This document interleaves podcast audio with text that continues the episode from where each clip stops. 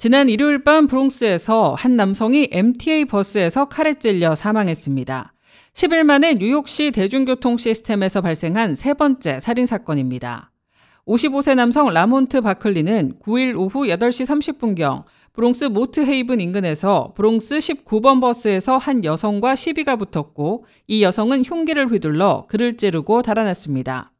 피해 남성은 11일 오전 사망했습니다. 경찰은 해당 사건의 용의자로 42세 여성 에보니 잭슨을 체포하고 살인 및 과실치사 혐의로 기소했습니다. 그 밖에도 지난 10일 동안 뉴욕 지하철역에서 두 명의 서로 다른 남성이 칼에 찔려 사망했습니다. 지난 6일 저녁 8시 30분경에는 브롱스 모리스 하이츠 구간에서 한 남성이 4호선 전철에서 내리던 중 이유 없이 칼에 등과 가슴을 수차례 찔려 사망했고 그보다 일주일 앞서 브루클린 L 전철에서도 43세의 토미 베일리라는 건설 노동자가 노숙자가 휘두른 칼에 찔려 사망했습니다. 이처럼 연일 끊이지 않는 대중교통 내 범죄 소식에 시민들은 불안에 떨고 있습니다. 일부 시민들은 지금의 뉴욕시 대중교통이 1980, 90년대보다 더 위험해진 것 같다고 호소합니다.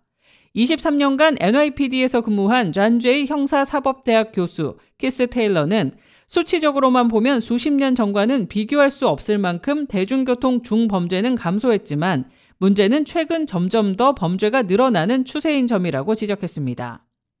뉴욕타임즈에 따르면 1981년 뉴욕의 대중교통 내에서 발생한 묻지마 범죄는 15,295건에서 1990년에는 약 14,000건으로 감소했습니다.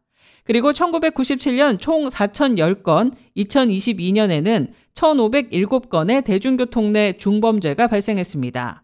하지만 작년과 비교해 올해는 지금까지 거의 42% 증가한 것으로 나타났습니다.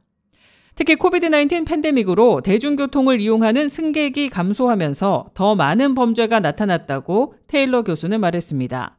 또한 절대적 범죄 건수가 감소했다 하더라도 보도 등을 통해 대중교통 범죄가 널리 알려지면서 대중의 인식은 더 불안해지고 있다고 지적했습니다. MTA 자노 리버 회장은 NYPD 경찰청장과 이 같은 문제에 대해 의논했다면서 대중교통 내 경관 배치를 더 늘리고 더 많이 눈에 띄게 하는 등 승객들의 안전 수준을 높일 수 있는 추가적인 조치들을 강구하겠다고 밝혔습니다. K-Radio 손윤정입니다.